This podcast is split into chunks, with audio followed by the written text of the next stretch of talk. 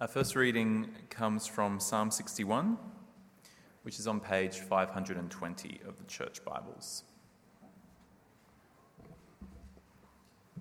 Psalm 61. God, hear my cry. Pay attention to my prayer. I call to you from the ends of the earth when my heart is without strength. Lead me to a rock that is high above me, for you have been a refuge for me, a strong tower in the face of the enemy. I will live in your tent forever and take refuge under the shelter of your wings. God, you have heard my vows. You have given a heritage to those who fear your name. Add days to the king's life. May his years span many generations.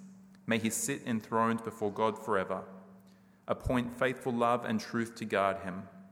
Then I'll continually sing of your name, fulfilling my vows day by day.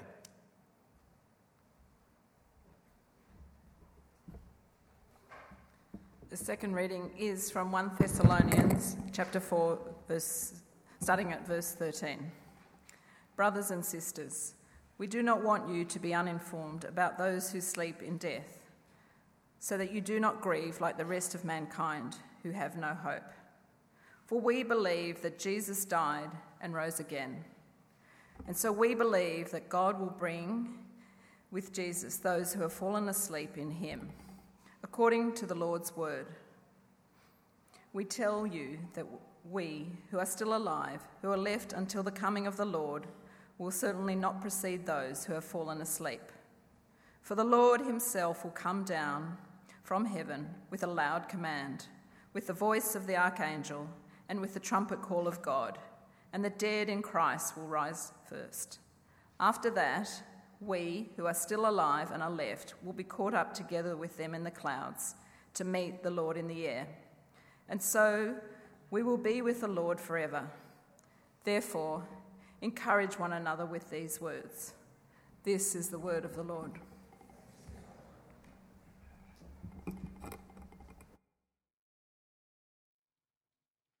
Thanks, Kate. Thanks, Chris. Thanks, Paul.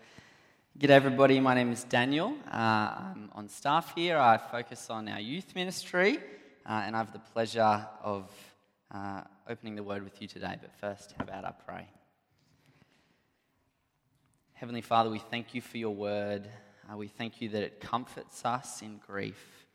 Uh, we pray that today we'll be uh, reassured, that we'll be comforted, that we'll be encouraged. Uh, please help me as I uh, lead us, as I open the word with us. Uh, may this time uh, make us fall in love with you and may I uh, magnify you. Amen. Our passage this evening is one of great hope uh, in light of grief and death. as I've sat with people preparing for this sermon, I've realized how important it is for us as Christians to grieve. I used to think Christians uh, shouldn't grieve, that we just have to be happy and chirpy all the time. Um, maybe you're the opposite, uh, and, and, you're from a culture or a family where grief is very public. Uh, it's very sort of in your face, it's very open. And no matter how you grieve, the word tonight wants to remind us and comfort us of the great and certain hope that we have in Christ my most recent experience where I was really dwelling uh, on this, uh, this, this truth that's in 1 Thessalonians 4 uh, was last year. This time last year, I got back from youth. It was a Friday night, and I had three missed calls from my mum and dad. Uh, they were driving into the night uh, because my grandma had had a stroke. Uh, they longed to get to her because, like her mum and her dad before her, I mean, they had both died. So grandma's mum and dad had both died of strokes, and mum and dad wanted to get there uh, to tell grandma of the hope that they had. In the following days, as I pondered my grandmother and my interactions with her, I longed to know whether she had hope in the face of death. And if she did have hope, I wanted her to know it uh, clearly and crisply, not believing anything untrue about it having no doubts that those in Christ do not have to fear. I'm sure many of us have been in a similar situation a near death experience of a loved one. Maybe in your case, a loved one has passed away, and it wasn't them who needs to be reminded of the hope, but you. How well do you know your certain hope? Does it comfort you?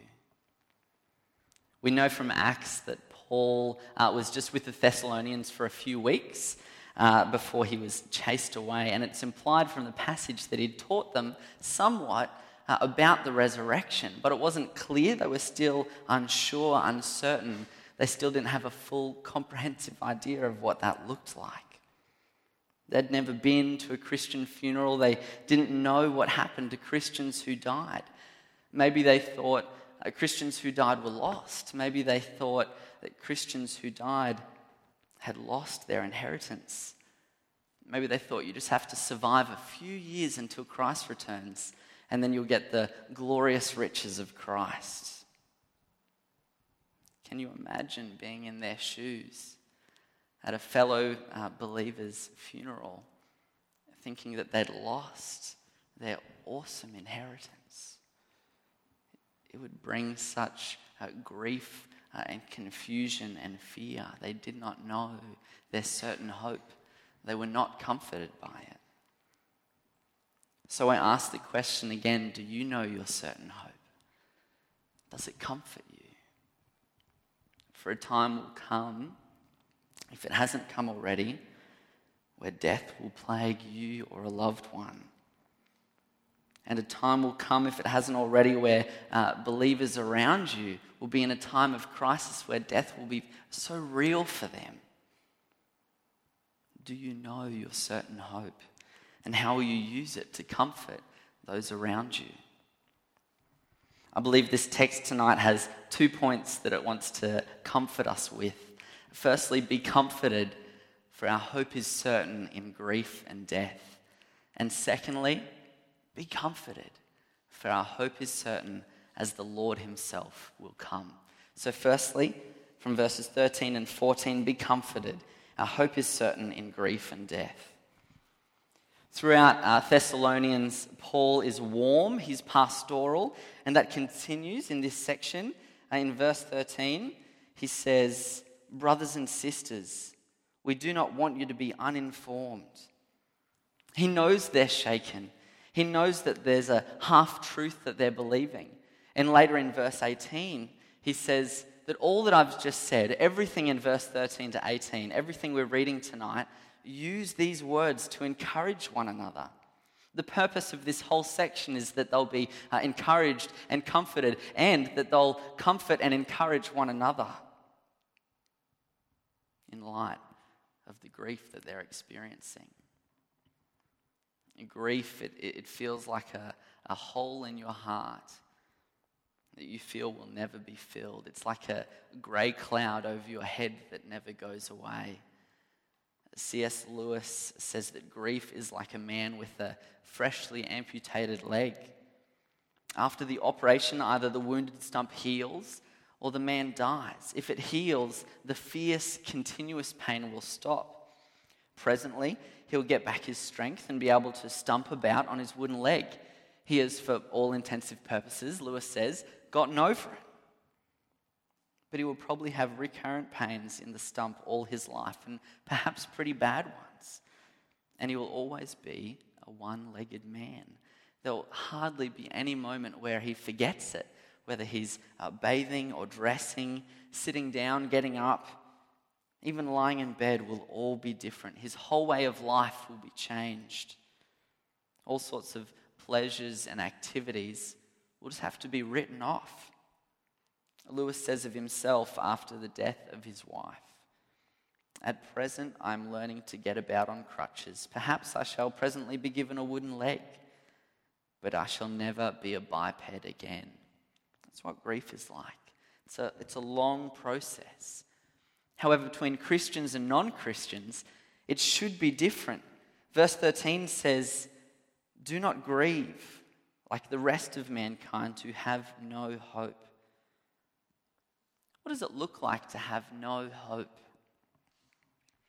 Probably, if you go down the street and you ask just some old mate that you meet, uh, hey mate, uh, what are you hoping for? Are you hoping for anything? He'll say, oh mate, for sure. Hoping for a promotion at work. I'm hoping that my kids turn out all right. He's looking forward. Hope's giving him purpose. And yet, worldly hope, it has this sort of element of uncertainty to it. Well, I hope to get the promotion, but I might not. I, I hope to get to the airport on time, but I might be late. Hope is uh, so necessary for well being, and, and the lack of it uh, is is so unhealthy that often when a hope dies, we think of another hope to replace it. But when it comes to death, the world's hope is so uncertain. It throws out cliche statements like, oh, they're in a better place or they're at peace now. And it hurts to say, but their hope is unfounded, it's, it's false. And when you're without certainty in the, in, in, the face of death, if, when you're without hope, grief will be so severe. To use the illustration from before to the world, uh, the amputated leg will never heal.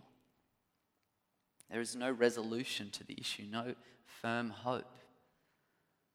Brothers and sisters, we have to tell the world of our hope, for without it, they are so hopeless. And in comparison, Christian hope, it's still looking forward like the world's hope and yet there is no uncertainty about it. We can be completely certain that all things broken will be made new, that all tears will be wiped away, and grief will be resolved. Our hope is different because it's based on the truth, a promise, a solid, certain, and true promise. That's the difference in our hope, the foundation that it's built upon. Doesn't mean that we're not to grieve but rather we mustn't grieve like the world.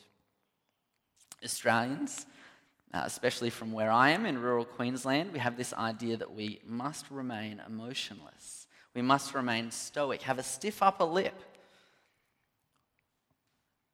But Australians, we, we need to know that we can grieve. We need to know that emotion isn't a bad thing. It's not to be ignored or suppressed, but instead shaped by God's word. Grief isn't non Christian. You aren't a bad Christian if you grieve. Jesus grieved. In John 11, at the death of Lazarus, he wept. He wept because, because even though he knew he was going to raise Lazarus from the dead, he wept and, and he was full of grief because it's a right response, isn't it? It's a right response to death. Death is a twisting of God's good creation, it's a loss of relationship. Grief is a mourning and an acknowledging that the world is not as it should be. We mustn't privatize our grief thinking that we can only express hope.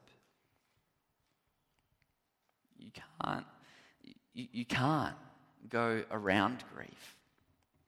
You have to go through it. You can suppress it, but it will catch up with you in the most surprising of times when you uh, go to a family gathering uh, and, and you see that empty seat, when you drive past a cafe and, and, you, and you think of how you used to go there with that person, grief will come flooding back. Grief is okay. And on top of that, we need to remind each other that we're allowed to grieve, to grieve together. If we're to apply these words of encouragement, we have to sit with people and pray with people. When necessary, remind them of bite sized biblical truths. Uh, like a sick person can only stomach uh, little crackers or Vegemite soldiers, so too is it a good thing to someone in grief to, to give them a bite sized bit of Bible, a word a verse, as those bite sized bits are nourishment, they are gold to a hungry and grieving soul. For many, grieving will continue until Christ's return. For at Christ's return alone will that separation be resolved. At that point, we know that we will be reunited with our loved ones. That is our hope. It says it in verse 14. What does it say? What's our hope? For we believe that Jesus died and rose again. And so we believe that God will bring with Jesus those who have fallen asleep in him. Isn't it interesting how it uses different language uh, for what's happening to Jesus who dies, and yet those in Christ have fallen asleep? Why is that? It's because, excuse me, uh, it's because Christ's death, it was distinctly different than what we may experience if we die. Christ's death was the, it was the punishment for our sins. Romans 6:23 says, "For the wages of sin is death." Christ's death was God's wrath being poured out upon him. It's the wrath that we rightly and justly deserve. And yet Christ took that. He died that death for us. A guy called Leon Morris says, because Christ endured the full horror implied in that death, he has transformed death for his, for, for, for his followers, transformed it into sleep. Nowhere in the New Testament does it use that idea of sleep to what Christ went through, only for those who were in Christ. Death no longer has the sting it once had, friends. Christ has completely taken the punishment upon himself for those who believe. So now for us, death is temporary. Like sleep, it has an end where we will very much bodily rise again, very much alive. May we know this truth. I think many of us do, uh, but I think, uh, and I want to encourage you to let it shape you. Let it shape your expectations of what death will look like. Uh, in my uni days, I had to get my wisdom teeth out. Uh, and I don't know about your situation, but when I told people I'm going to get my wisdom teeth out, every man and his dog had some like horror story of like, oh, this my mate, he went and got his wisdom teeth out. Oh, barely has a face left, or like something just ridiculous.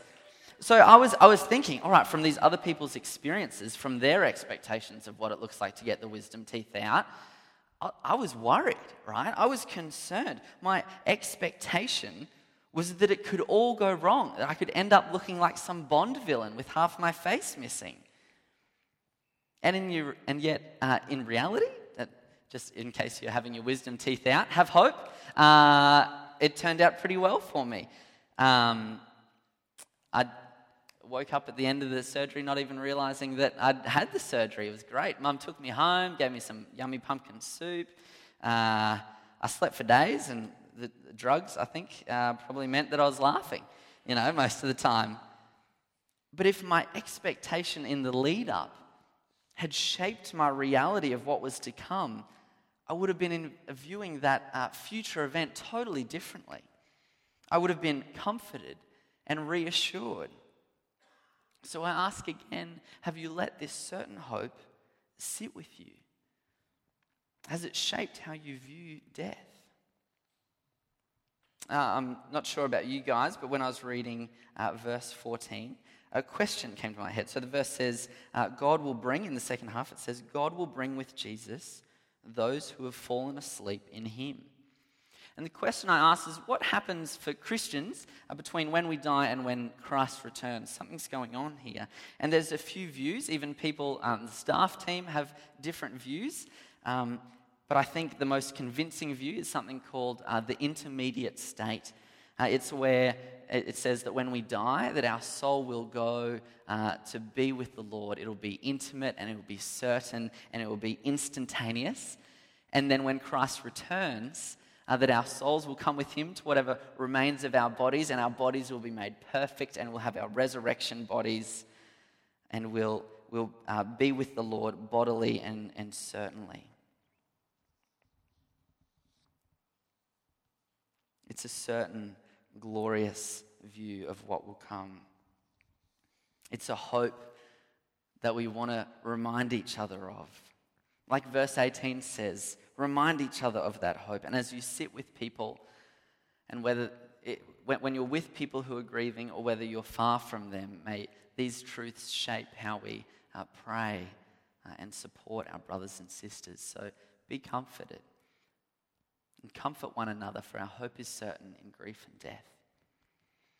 Our second point, uh, much shorter, is be comforted, for our hope is certain as the Lord Himself will come. Be comforted, our hope is certain as the Lord Himself will come. As Paul continues in verse 15, uh, he gets ready to emphasize a point. Uh, it says, according to the Lord's word, we tell you this. He knows that there's been confusion in the church, so he's invoking a, uh, the strongest uh, authority that he has Jesus' teaching. These are the Lord's words. And what does he say? Verse 15, he says, We who are still alive, who are left until the coming of the Lord, will certainly not precede those who have fallen asleep. There's no disadvantage for those who are in Christ. Uh, those who have died will miss out on nothing. That, you see how it said uh, they will certainly not proceed? It's this strong negative. Paul only uses it four times in any of his writings. There's absolutely no advantage for those who will be still alive. We can live now with hope that our brothers and sisters who have passed away will miss out on nothing. They will totally experience the, the, the beauty of God's return. How good will it be?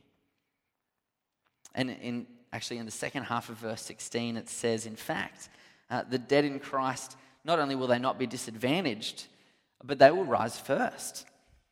Although, in the grand scheme of things, we'll all be together with the Lord.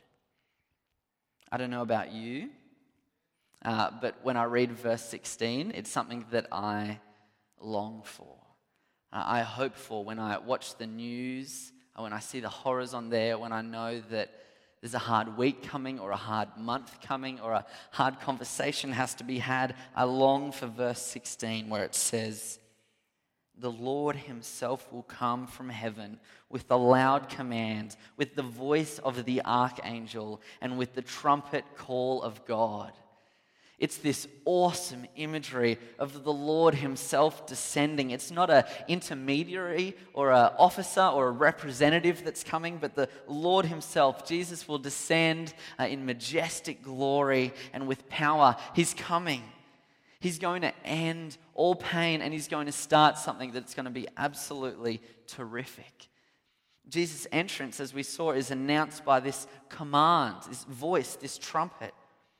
Some say it could be explaining uh, one command from Jesus himself, and each of the phrases has sort of uh, slightly different meanings, but they're all complementary. The loud command uh, brings forth imagery of a lieutenant yelling to his squad of soldiers, or, uh, or a, a, captain yelling to the rowers on his ship. It's loud, it's authoritative, and it's often in the thick of excitement. The voice, like an archangel, denotes a, a great voice. And the trumpet has this imagery, this awesome imagery that I love of the king coming into a city. The horns are blaring, uh, there's pomp uh, and there's pageantry. Throw open the gates, prepare the way, for the Lord himself is coming. That's the truth. He's coming for us. And this is what certainly is in store for all of those who are in Christ. Do you believe it? Do you dwell on it? Do you need to take some time out this week, maybe go down to a park or something, and just think, the Lord Himself will come. Pain will be no more. There will be hope and we'll be with Him finally. It's going to be so good. Do you long for it? Do you think upon it and dwell upon it? Are you comforted by it? Because comfort uh, in this truth, I pray, will lead us to confidence and courage. Confidence that when we comfort one another, uh, we, we will have certainty in our words. We'll have conviction that it's true. This hope is guaranteed because Christ has died and rose again, and so will we. Nothing in on heaven, uh, in heaven or, or, on earth can steal this uh, glorious future from us. This is what will happen uh, to all of us who are in Christ. Verse 17 has this imagery, which I found a bit confusing initially. Uh, it's this imagery of where it says, uh, those who are still alive being caught up together in the clouds to meet the Lord in the air. Uh, when I was younger, uh, our family lived on a ship called uh, the Doulos. It was a missionary ship that went around Southeast Asia. And mum and dad tell the story of that you'd be walking around on the land, uh, and the Southeast Asians would love to come up to my brothers and I and just grab our cheeks and like pinch them really hard. Mum and dad said that uh, the Southeast Asians would get this look in their eye and they would just zone in and they would just approach you like nothing and just try to really grab onto your cheeks and rip them. And mum and dad said that they would pick us up and that they'd hold us close and they'd protect our cheeks. And I'm not saying that uh, you need to protect your cheeks in light of Lord's coming, but instead, this imagery that we have in verse 17, uh, where those alive will be caught up, they'll be snatched away with suddenness and force. Uh, whether I wanted to or not, mum and dad were going to pick me up and they were going to hold me close. And so too will the Lord on that day. And as the trumpet uh, that we saw in verse 16 denounced the uh, arrival of the king, so too does this idea of meeting the Lord in the air in verse 17. It implies uh, going out beyond a city and welcoming an important official, saying, Come in, welcome, we pay you respect, come into our city. This verse is not saying that we're going to uh, go into the air and have sort of like that Philadelphia ad. Like that, that's not heaven. Um, heaven is going to be us on earth with our King, uh, the earth redeemed, and our bodies redeemed. It'd be such a delight. For in that moment, we will finally be reunited with the Lord. And all those who have died in Christ as well will be reunited together. Finally, those who are asleep will meet together with the Lord and with one another. A grief uh, will be resolved, uh, separation eliminated, connection and intimacy beautifully and eternally begun. Verse 17 says, And forever will be with the Lord. What a truth. What a fantastic hope we have when grief uh, surrounds us and seeks to immobilize us. What a refreshing breath of air for the Thessalonians and for us as well today. If you're a Christian here today uh, who is grieving, these truths in this passage tell us that grief is okay and it will end. Be comforted, for our hope is certain, so certain in grief and death. If you're a Christian here today and you're not uh, grieving, can I remind you that there are people here who are probably in the mire, who are in grief, and are having long, hard days filled with pain and suffering. Please do not tire of praying for them, uh, sitting with them, encouraging them with these words, this hope that we have. And maybe you're here today uh, and you're still unsure of Christianity. Maybe you don't yet have certainty in death. Well, here is God's word for all of us. Just as Jesus rose from the dead, so too will it be for all who are in him. Friends, in Christ is peace and joy comfort and hope. He is risen and he will return and we will be with him forevermore. Let me pray.